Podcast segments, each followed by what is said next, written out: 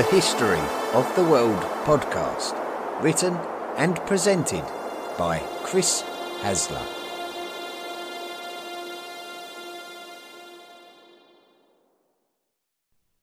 Volume 4 The Medieval World, Episode 25 The Battle of Edington.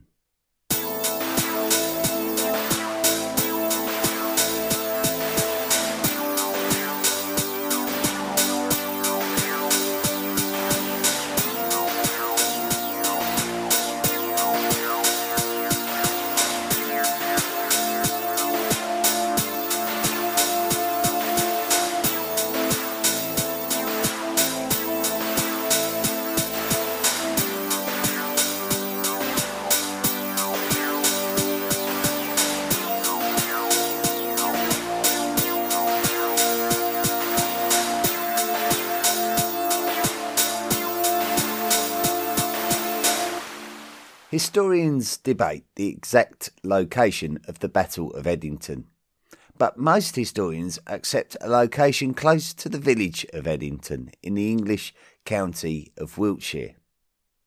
There is no firm reason to believe that it wasn't at this location, but there are other settlements in the south of England that share the same name, so the name itself is not a conclusive factor.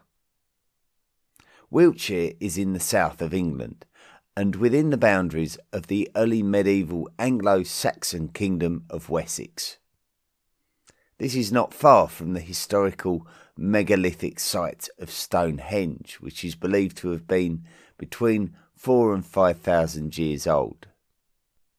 Stonehenge has been noted for being a location used for spiritual ceremonies by Druids, who are the observers of Celtic paganism, but this does not mean that Stonehenge was built by Celtic Britons. It may well date to before Celtic language speakers ever set foot in the British Isles. The general theory is that Celtic speakers arrived in Britain around the year 1000 BCE, but there is plenty of debate about this. When the Romans arrived in the first century BCE, they encountered a mixture of tribes, mainly Celtic language speakers. In the south of England, we know of the Celtic speaking Durotriges, and they would have been neighbours of various Belgic tribes, such as the Atrebates, that had likely migrated from the continent to settle southern England too. When the Romans invaded Britannia under Emperor Claudius in the year 43, all of these southern English lands were very quickly brought under Roman influence. The Celtic speakers of Britannia, otherwise called the Britons, remained under Roman rule for almost four centuries. The Britons retained their culture and language, but would also benefit from the advanced and organised nature of the Romans, and with Roman Britain being relatively easy to defend from invaders and rebellions, there is not a lot of political change within Romano Britain during these centuries. When the Romans left Britannia in 410, the Romano Britons appeared to still be able to distinguish their cultural histories, so the Belgic tribes could still be distinguished from the British tribes, for example. Wessex. The Kingdom of Wessex was essentially, as suggested by the name, the kingdom of the West Saxons. West because they were west of other Saxons who settled in Britain, and Saxons because they were Germanic Saxons from the continent. The Saxons originated from northwest Europe, which was dominated by Germanic tribes in the 5th century. The Franks were able to gain control of the northern coastal lands of the modern country of France, and the Frisians occupied the coastal lands further north, more or less the modern country of Netherlands. Further around on the north facing coast of the modern country of Germany and south of Jutland was the area that we know to be the origin of the Saxons, and as such this would become the area of Germany that came to be known as Saxony. During the Roman occupation of Britain, the Saxons were seafarers, and often ventured along the coast of the North Sea and down to the English Channel, where they would be able to take the relatively short journey over the channel of water to the island of Great Britain and try to raid the island, despite the Romans being prepared to defend it with their Saxon shore forts constructed along the southern and eastern coasts of Great Britain. The Saxon shore was named by the Romans, and we assume that it was named due to the aggression of the Saxons. But it has been speculated that there could be another reason, such as these areas were settled by Saxons, although this does seem less likely. It seems likelier due to contemporary writings that the Saxons, as well as the Franks, were conducting coastal raids of northwest Europe during the later years of the Roman Empire. When the Romans left Britannia and the Romano Britons were left to their own devices, there is a suggestion that the Roman Emperor Honorius wrote letters to them to tell them that they had to now defend themselves because the Romans could no longer offer any support. This is something that has since been referred to as the rescript of Honorius, but it has since been suggested that this has been a dressed up version of a mere suggestion that Honorius was even referring to the Britons at all. Either way, Roman legionaries were recalled to Rome, and the Romano Britons were at the mercy of Germanic raiders and invaders. It is difficult to tell how quickly the Saxons tried to take advantage of the absence of the Romans, but we also know that Angles and Jutes from Jutland would show an interest in Great Britain in the decades following the Roman abandonment. Saxons and Jutes would be concentrated in the south of England, with the Angles tending to be further north.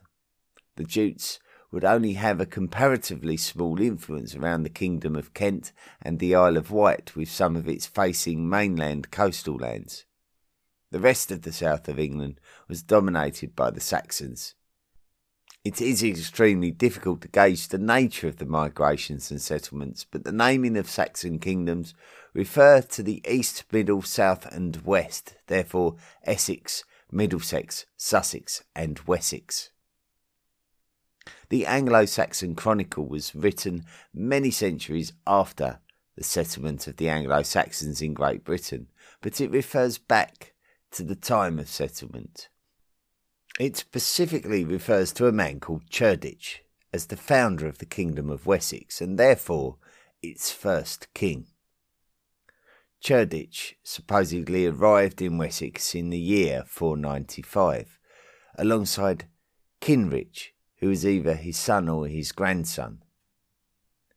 They are stated to have defeated the Welsh and then the Britons in battle in order to eventually establish the Kingdom of Wessex in the south of the modern country of England in the year 519. The succeeding kings would continue to expand the influence of Wessex, consuming more cities into its territory, such as Cirencester, Gloucester, and a favourite city of the Romans called Bath. The Anglo Saxon Chronicle tells us that Wessex kings would become Bretwaldas by the end of the 6th century. Bretwaldas are a little bit indistinct in what exactly they were, but historians have approximated it to possibly be equivalent to an Anglo Saxon overlord or a king of kings, which suggests how much esteem that Wessex had gained among the Anglo Saxon realms. The other powerful kingdoms of Anglo Saxon England during the 7th century were Northumbria and Mercia. King Oswald of Northumbria ruled his kingdom from 633 and worked hard to promote Christianity. When Oswald became the king of Northumbria, his neighbours in Mercia were being ruled by the pagan monarch King Penda. Oswald actively encouraged the King of Wessex, called Cynegils, to convert to Christianity, possibly to gain support against Penda. And so here is evidence of Christianity reaching Wessex. It may have been that Wessex was concerned about the growing power of Mercia that led to their readiness to make an alliance with the Northumbrians. But Wessex would spend the rest of the 7th century and the beginning of the 8th attempting to elevate its power and influence in the south of England in order to counterbalance the power of Mercia to its north. A new Wessex capital was established at Winchester, and the Wessex borders expanded to consume most of the lands of southern Great Britain. This did not stop Mercia from becoming the most powerful Anglo Saxon kingdom during the 8th century, especially while Mercia was under the rule of King Offa. Offa of Mercia died in 796, and in the year 802, King Ecgbert became the new ruler of Wessex, and this signalled a decline in Mercian power and a rise in power from Wessex. Ecgbert targeted the Britons of Devon and Cornwall in the far southwest peninsula of the island before successfully taking control of Kent, Sussex, Surrey, and Essex. At one point, Ecgbert was recognised as the Bretwalda of Anglo Saxon England. It was at this point that Wessex was attacked by the Danes. The Danes. With all of the Germanic tribes, we don't have any contemporary writings about their specific individual origins, and therefore we have to take guesses based on what we do know. The Danes are one Germanic tribe who does not appear to have been distinguished or recognised by the Romans during the years of the Roman Empire, and this may simply be because they originated from deep into the Baltic Sea as opposed to the North Sea coastlines or that contemporary recordings of them no longer exist. Some have suggested that they share a close ancestral link with the Swedes, but we could likewise suggest that this could be somewhat logical due to the linguistic links with both the Swedes and the Danes speaking Old Norse, which was a branch of the Germanic languages. The Byzantine historian Jordanes, who was alive during the 6th century, tells us from recovered information about the presence of the Danes and the Swedes in the lands of what we recognise today as the modern country of Sweden. The other ethnicity recognised are the Jötar, and there exists a degree of confusion about who exactly the Jötar represent in terms of how they are referred to in other texts the Jötar, who are also referred to as occupying lands on the Swedish lands of the Scandinavian peninsula, may be the same people who occupied the Baltic island of Gotland, which is referred to as home of the Goths, whose name in Old Norse is Götar. The Goths may be synonymous with the Goths, who are the Germanic tribes who had migrated southwards in the previous centuries to eventually become the Visigoths and the Ostrogoths. We also see reference in Scandinavian history to a people called the Geats, who many believe had the same origins as the Goots and the Goths, and just ultimately became distinct. The Geats gave their name to the Göta Elv, which is the river that gave its name to the city of Göteborg, which is anglicised as Gothenburg. So there are plenty of name links there that may also explain the reason for the coincidence with the names Goths and Gothenburg. The question arises about how the Danes were in Sweden and not the modern country of Denmark, which is named after them. We're not completely sure of the circumstances due to a lack of written records, but we can feel somewhat confident that the Danes migrated onto the large Baltic island of Zealand and then the northern European peninsula of Jutland.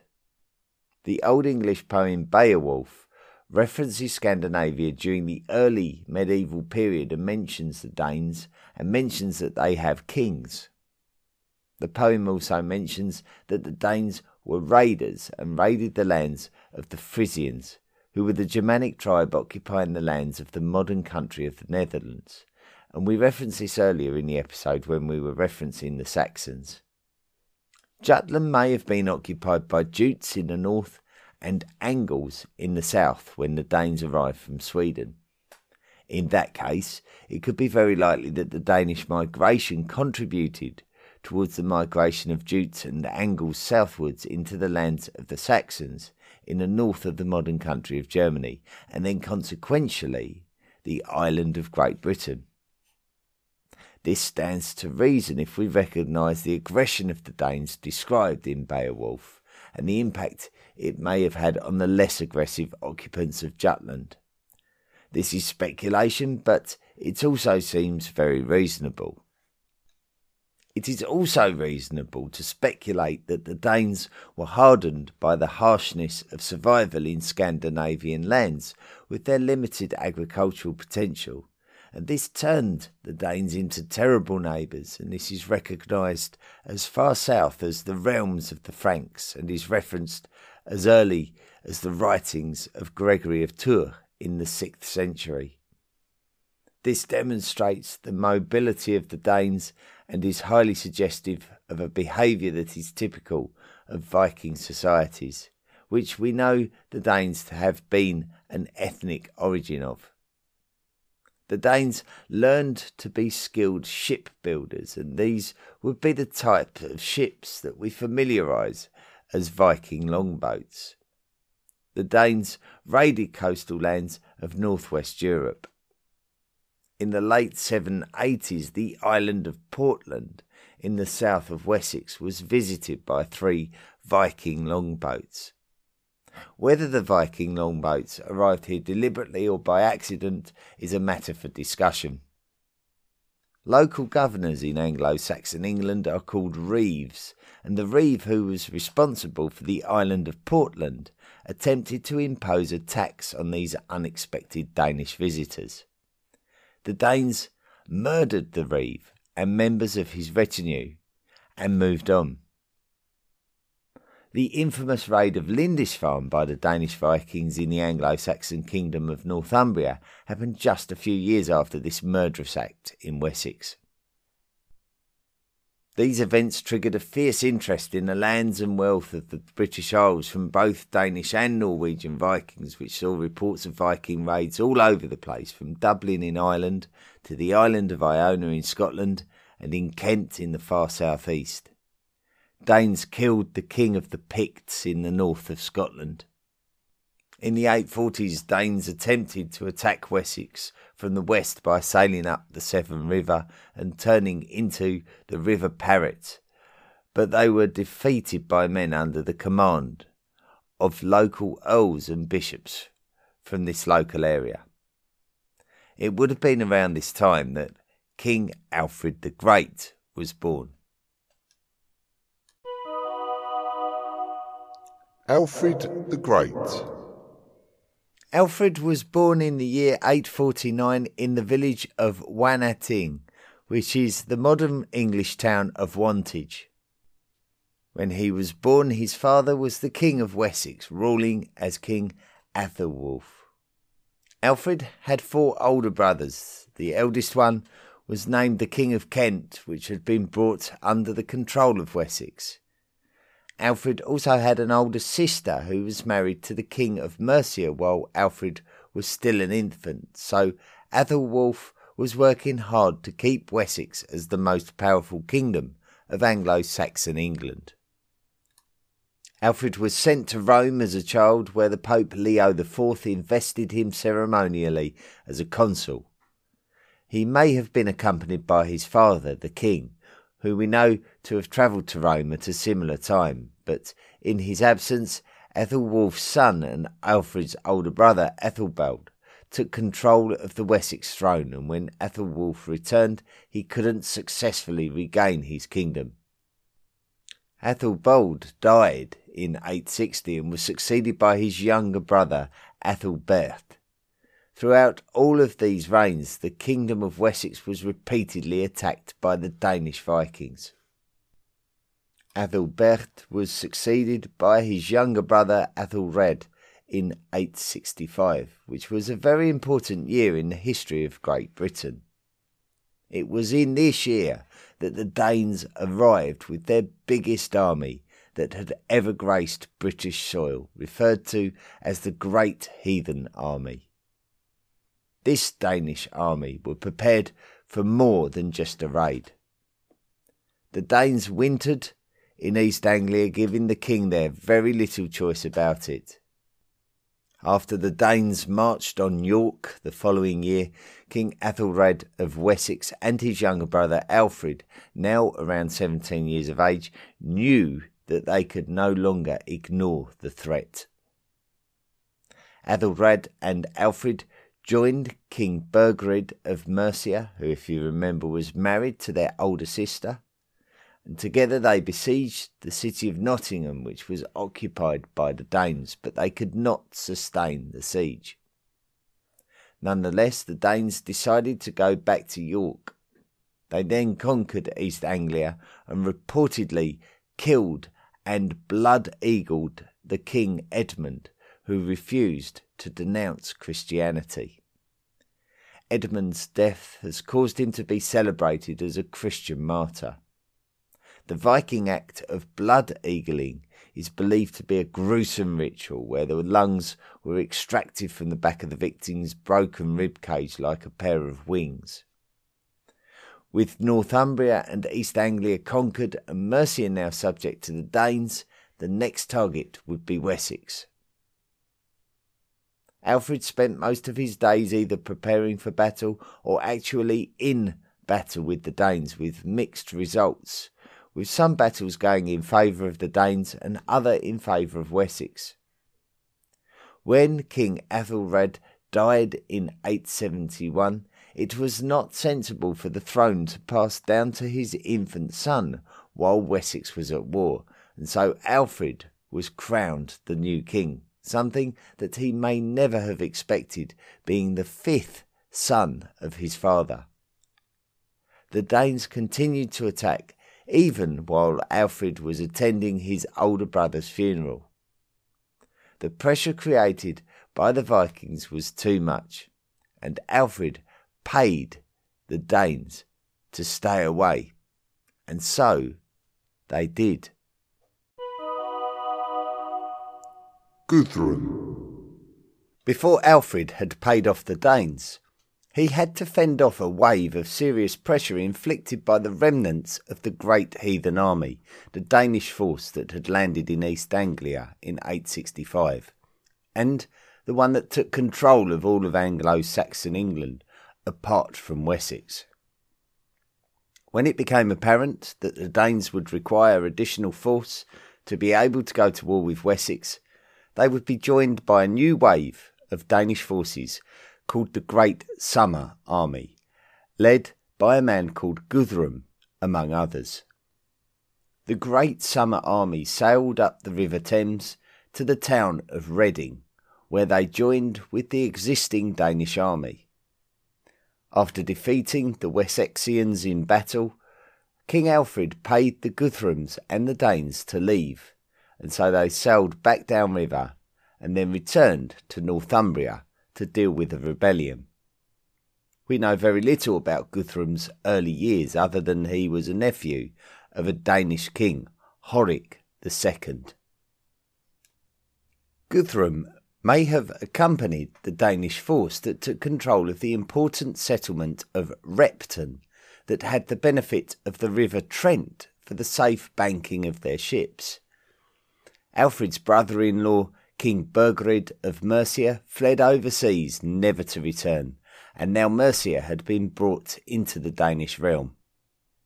Now that the Danes had firm control of Northumbria, East Anglia, and Mercia, they moved an army to Cambridge to consider the conquest of Wessex once again. Alfred could not telegraph Guthrum's plans. Prelude to the battle. The Danish army waited for the accompaniment of a naval fleet before they tracked each other along the south coast of Great Britain, all the way along to the settlement of Wareham, an important coastal town of Wessex.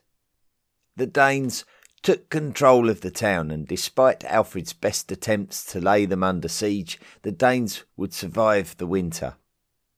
Alfred was forced to negotiate terms, and the Danes appeared to agree to terms, but this seemed to be a ruse because the Danes simply ignored the peace terms and continued on to the city of Exeter, slaughtering the Wessex hostages that they were holding as part of the negotiations. The Danes were still chancing their luck by hopping from Wessex settlement to Wessex settlement. Alfred was in pursuit, and a lot of the Danish fleet was lost in storms along the way. The city walls at Exeter provided a welcome defence for the Danes from the pursuing Wessex Saxons. This time the Danes had to agree to terms more favourable to Alfred in order to be allowed to retreat back to Mercia. However, this would be when and where Guthrum would formulate a new plan for the conquest of Wessex. It was after Alfred had celebrated Christmas in Chippenham that Guthrum sneaked down to Gloucester and launched a surprise attack targeting Alfred himself. Alfred would not have expected this due to the fact that it was the winter and campaigning was uncommon in winter. Most of the Viking boats would be banked during the winter for their own protection. Alfred and his family fled for their lives, and they could only flee on foot into the floodlands of the English county of Somerset. I read from one source that Somerset was named due to the suitability of the lands for summer grazing. If this is true, then it may also be a reflection of its unsuitability during the winter months, the months which Alfred was desperately attempting to flee during. According to the 11th or 12th century book called The Old English Life of St. Neot, while Alfred was negotiating the marshes with a strong degree of anonymity to avoid capture, he stumbled across a swineherd's house, and while sheltering inside and contemplating his position, did not notice that the swineherd's wife's buns were burning in the oven, and she scolded Alfred, having no knowledge of him being the king. Most historians consider this story as an unreliable tale, unfortunately, especially as the book deliberately looks to glorify King Alfred. Alfred would wait both incognito and undetected until after Easter, fortifying the marshy Isle of Athelney and possibly stockpiling weapons. Now that the weather was improving, Alfred would be able to get the message out to the villages of Wessex to summon them to a secret meeting to decide what should be done to prevent Wessex falling to the Danes. Alfred knew that it would not be long before Guthrum would learn of this and decided to rally the West Saxons to join together as an army to do battle with the Danes, and this would need to be done right away. Alfred moved his makeshift army back towards the village of Edington, and a portion of the Danish army would also move against the West Saxons in order to stop their progress. The Battle of Edington. Disappointingly, we have very little detail about the exact events at the Battle of Edington itself. We know that it is likely to have happened in the first half of the month of May. We don't even really know if Guthrum was actually on the battlefield or not. Guthrum's Danes would have been on the battlefield with their axes, spears, and swords, many of these weapons which would have been stolen from others. Alfred's West Saxons came with whatever they could lay their hands on. The Saxons had specialized weapons such as the ash, so called because it was made from the wood of an ash tree, and essentially it was a composite spear made from the durable ash tree wood with a metal blade. It may have been that not the entire Danish army was engaged with Alfred's West Saxons during this conflict, but the Wessexians fought hard and pushed the Danes into a retreat. The Danes decided to take refuge in the town of Chippenham, but it does appear that Guthrum was in Chippenham with his men, even though we cannot be sure if he led them on the battlefield on this particular occasion. Aftermath. Alfred and the West Saxons surrounded Chippenham, holding the town under siege in order to starve Guthrum and the Danes out. It took two long weeks, but eventually it worked. Alfred had forced Guthrum into a position of calling for a truce. Alfred had managed to put the Danes into a tough position and was wary that if he slaughtered Guthrum, then there would simply be another Viking army under another Viking leader that would want to challenge Wessex down the line.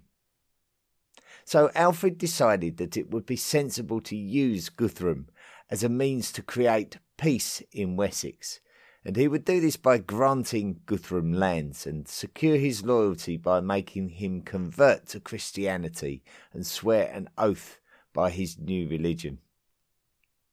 Guthrum and his most important men were baptized together before being invited to negotiate a treaty whereby Guthrum would return to East Anglia, which belonged to the Danes in any case, and then it was agreed that the kingdom of Mercia would be split between Wessex and the Danes, effectively drawing a diagonal line from the northwest to the southeast that acted as a border between the Saxons and the Danes, with the northeast of Anglo Saxon England now being defined as the Danelaw. The Danelaw can describe a territory of Great Britain under Danish control.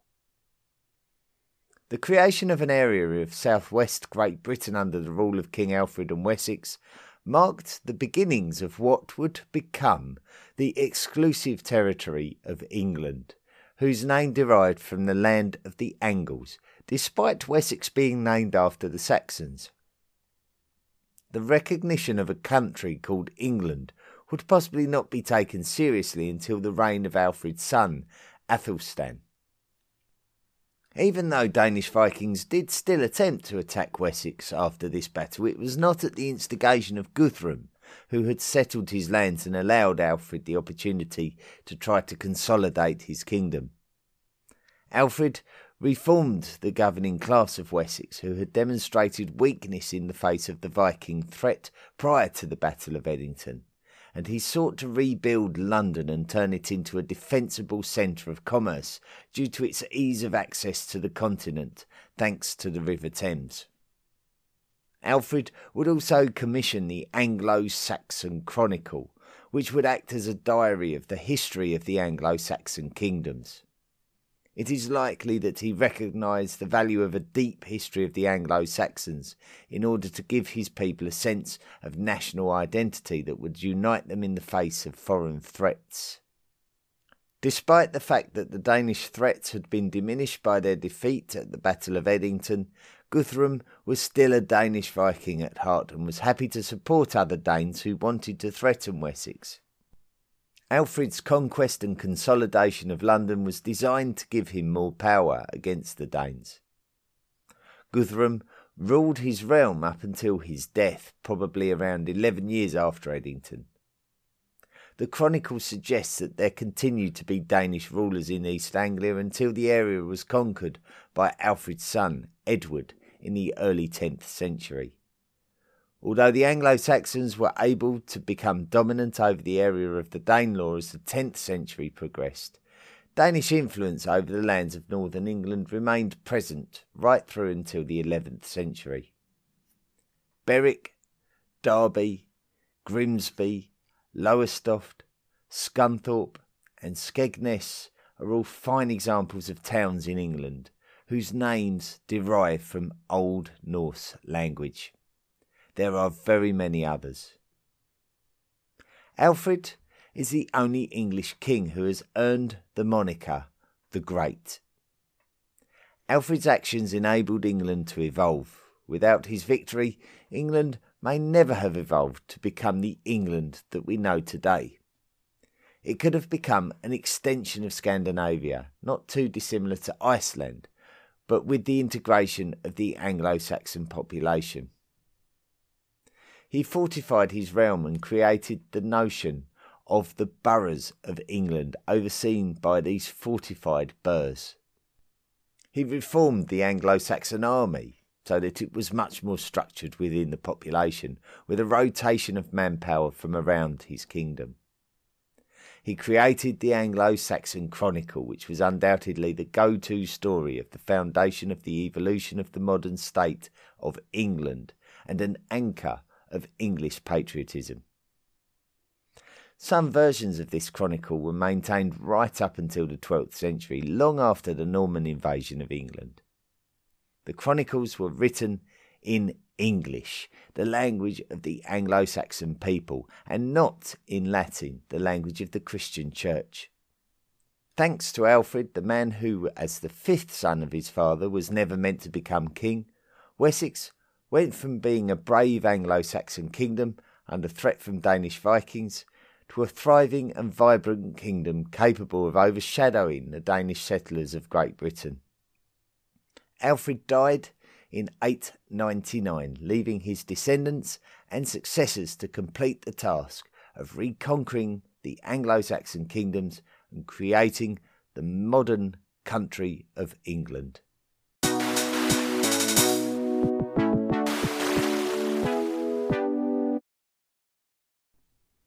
Thank you very much for listening to this week's episode on uh, the Battle of Edington and the story of Alfred the Great.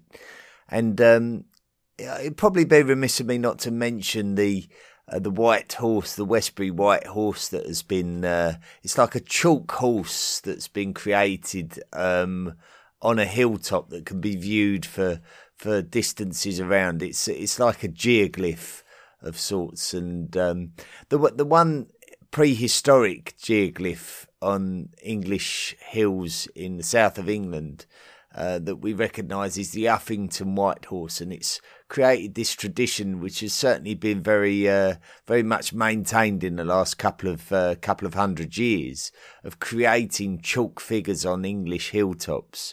Uh, so you can see many of these white horses now. The Westbury White Horse um, there's a suspicion. Uh, it's it's often cited as being um, being created um, to commemorate the Battle of Edington, but um, many believe that the, the horse may have only been there since the 18th century, but um, certainly if there was a horse there before, it could have dated back. Who knows when? There's evidence of prehistoric uh, geoglyphs, chalk horse geoglyphs in the south of England, so it could have been created any time. Um, but anyway, um, that is the story of the Battle of Edington and the story of how uh, the birth of England sort of came about, really, the, the birth of the modern state of England. Um, so, um, thank you very much for listening. The Ancient World Cup. So, once again, the Ancient World Cup uh, we're currently in round two. Uh, let me just uh, briefly explain for those of you who are a bit late on the scene. Uh, I'm conscious that I've not explained exactly what we're doing. What we did, we picked out 64 teams uh, from the ancient world. Now, these teams will be any uh, any nation or peoples that from the ancient or prehistory, that that kind of. Well, actually, I say prehistory um, mainly from the ancient historical era. Um, and uh, the classical antiquity. So we we picked out 64 nations or 64 ethnicities, and uh, we created 16 groups. Out of those 16 groups, we managed to get uh, down to 32 teams, 32 of the most popular teams out of those initial 64. And now those 32 teams are playing each other in head to head matches, straight knockout, so that we will end up with a last 16 who will uh, advance to round three. We've already had four of the matches um, in this Ancient World Cup, so we already know four of the teams that are in round three. Um, and they are the Macedonians, the Scythians, the Britons, and the Franks. Now, this week, this last week just gone, on all of the uh, History of the World podcast social media platforms, uh, we have been asking you to vote uh, for a winner from the ancient Babylonians and uh, the Hittites. So, uh, two cultures from the Middle East, that area, and uh, or the ancient Near East, we sh- we should call it perhaps, and um, two contemporaries of one another. Um, the Hittites, of course, sacked uh, Babylon um, during the 16th century BCE. And um, we now find out whether the Babylonians have got their revenge thanks to your votes. Well, I can tell you it was a close run thing. It's the closest of the five matches so far in this round. Um, and um, the winner had 58% of the vote. And I can now reveal that that winner is the Babylonians. So the Babylonians advanced to round three. The Hittites are now knocked out of the competition. That's it for them. And um, the Babylonians have got their revenge on the Hittites. How about that? Well, they will be playing in the next round the winner of our next game. And uh, our next game will be posted on social media in the next day or two. Uh, keep an eye on the History of the World podcast Facebook group um, the uh, History of the World podcast fan group, and uh, the Twitter account, also the Study of Antiquity in the Middle Ages, and the Tapatalk discussion forum. If you're wondering what all of those are, then simply go to the History of the World podcast.com website and click on the interact link. The match uh, this week will be match number six from the round of 32, round number two, and uh, it will be between uh, one of the more fancied teams to win the whole thing, the ancient Egyptians, and they will be going up against the Seleucids, who uh, were a uh, were a creation of the Diadochi of Alexander the Great. So the Seleucids uh, were the were the Greek speaking um, the Greek speaking rulers of, of Persia, if you like. You could you could summarize them quite loosely as as the Greek speaking rulers of Persia, um, who um, who were around during the later years of the Roman Republic. So um, the ancient Egyptians versus the Seleucids. Of course, the ancient Egyptians. What? How can we? How can we describe then that we don't already know? The great pyramid builders and and the tomb builders of the Nile Valley. Um, so um, there we go. Next week, ancient Egypt versus uh, Seleucia, the Seleucids, and um, voting will be next week. We'll give you the results on the next podcast episode. Listener messages and reviews. So, not a lot to report this week with listener messages and reviews, so it should uh, should be quite quick to get through it all. Um, I'll start with Dan P. Laguna Beach from uh, USA, who's put amazing, such an incredible pleasure to listen to. Beautifully presented and extremely well researched. For those of you that are fans of In Our Time, that are amazed at Lord Bragg's granular knowledge of the material, Chris meets and exceeds that test. Thank you for this amazing resource. Dan Laguna Beach, CA. Um, I, you know, I listen to In Our Time where I can, and uh, certainly um, there, there's a, I think there is a, a, an episode that focuses on the Battle of Edington, if I'm not mistaken. Um, but yeah, no, I'm always humble uh, in the in the uh, in the shadow of uh, of Melvyn Bragg myself, anyway. So I'm I'm not sure my history knowledge compares to his, but um, uh, but thank you anyway. It's quite a kind compliment, I must admit. Um, I received uh, an email this week um, I'm just going to grab it now. So I'm just clicking between pages here. Uh, Nero uh, Asmodan from Canada has put, um, Hello, Chris. I am from Ontario, Canada. I absolutely love the show. I found it last summer for my drives to and from work. Lately, I've been fairly sick and I've taken a lot of time at work. I'm sorry to hear that, um, Nero. Hope you um, hope you get better very soon. As a man of opportunity, I only saw the one possible option to binge the show for 8 to 10 hours a day and catch up as fast as possible. I'll be caught up by the end of today and I'm now at a loss of what else to do. I'm considering starting my own podcast, all credits of inspiration to you, on the subject of evolutionary speculation. For example, flying fish actually becoming avian fish in some million years and how that kind of animal could interact with the environment. Maybe once I'm better, I'll consider recording a pilot episode. Best wishes from Canada. Much love. What a fan- what a fantastic subject to consider podcasting about. Um, I, I certainly on on a similar but but also different subject. Um, there was a, a magazine uh, that was published recently, which uh, which I'm quite fond of, which speculates uh, what would have happened uh, had certain events in history not happened. So, for example, had uh, JFK not been shot, for example, what what would have been the outcome? I'm sort of, um, I think uh, every everyone who's sort of very much passionate about history will always ask those questions. What if? So. Um, a good subject choice there, I would say, Nero.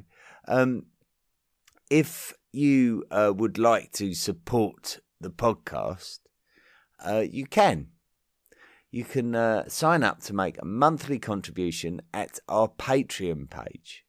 Now, if you uh, if you want to have a look, then go ahead to the History of the World Podcast.com website, click on the Patreon link, and sign up to make a monthly contribution. Help me to make this podcast better and better. I, I like to spend my money on recording equipment and uh, and uh, books and resources that can aid me in making this podcast as good as possible. When you sign up to uh, make a monthly contribution, uh, you will become a member of the History of the World podcast Illuminati, a very exclusive club of people who support this podcast and also you'll qualify for monthly rewards, and that might be uh, the ability to commission an episode on the subject of your choice. It might be gifts which uh, come through the post wherever you are in the world. I can send you these gifts. So there'll be uh, anything from fridge magnets right up to uh, mugs and, and t shirts. Uh, so why not come and have a look and, and support the podcast? Um, this week, it is my pleasure to uh, welcome Diane as a new patron of the podcast. So thank you, Diane. You are now a lifelong member of the History of the World podcast, Illuminati. Anyway, that's it. Uh, next week it's going to be, um, yeah, I'm. Well, I, I say this every week, don't I? I'm excited for next week's episode.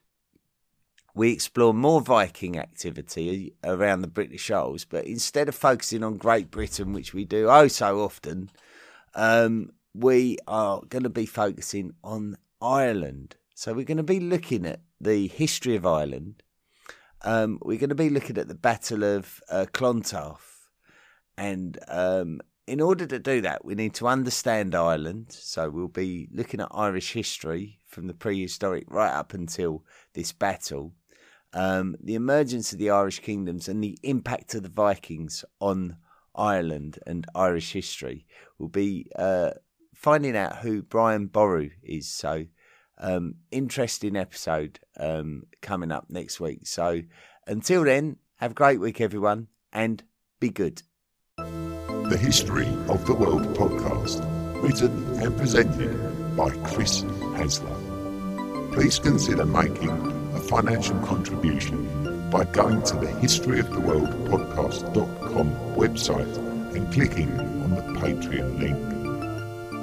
Email the show at historyoftheworldpodcast at mail.com.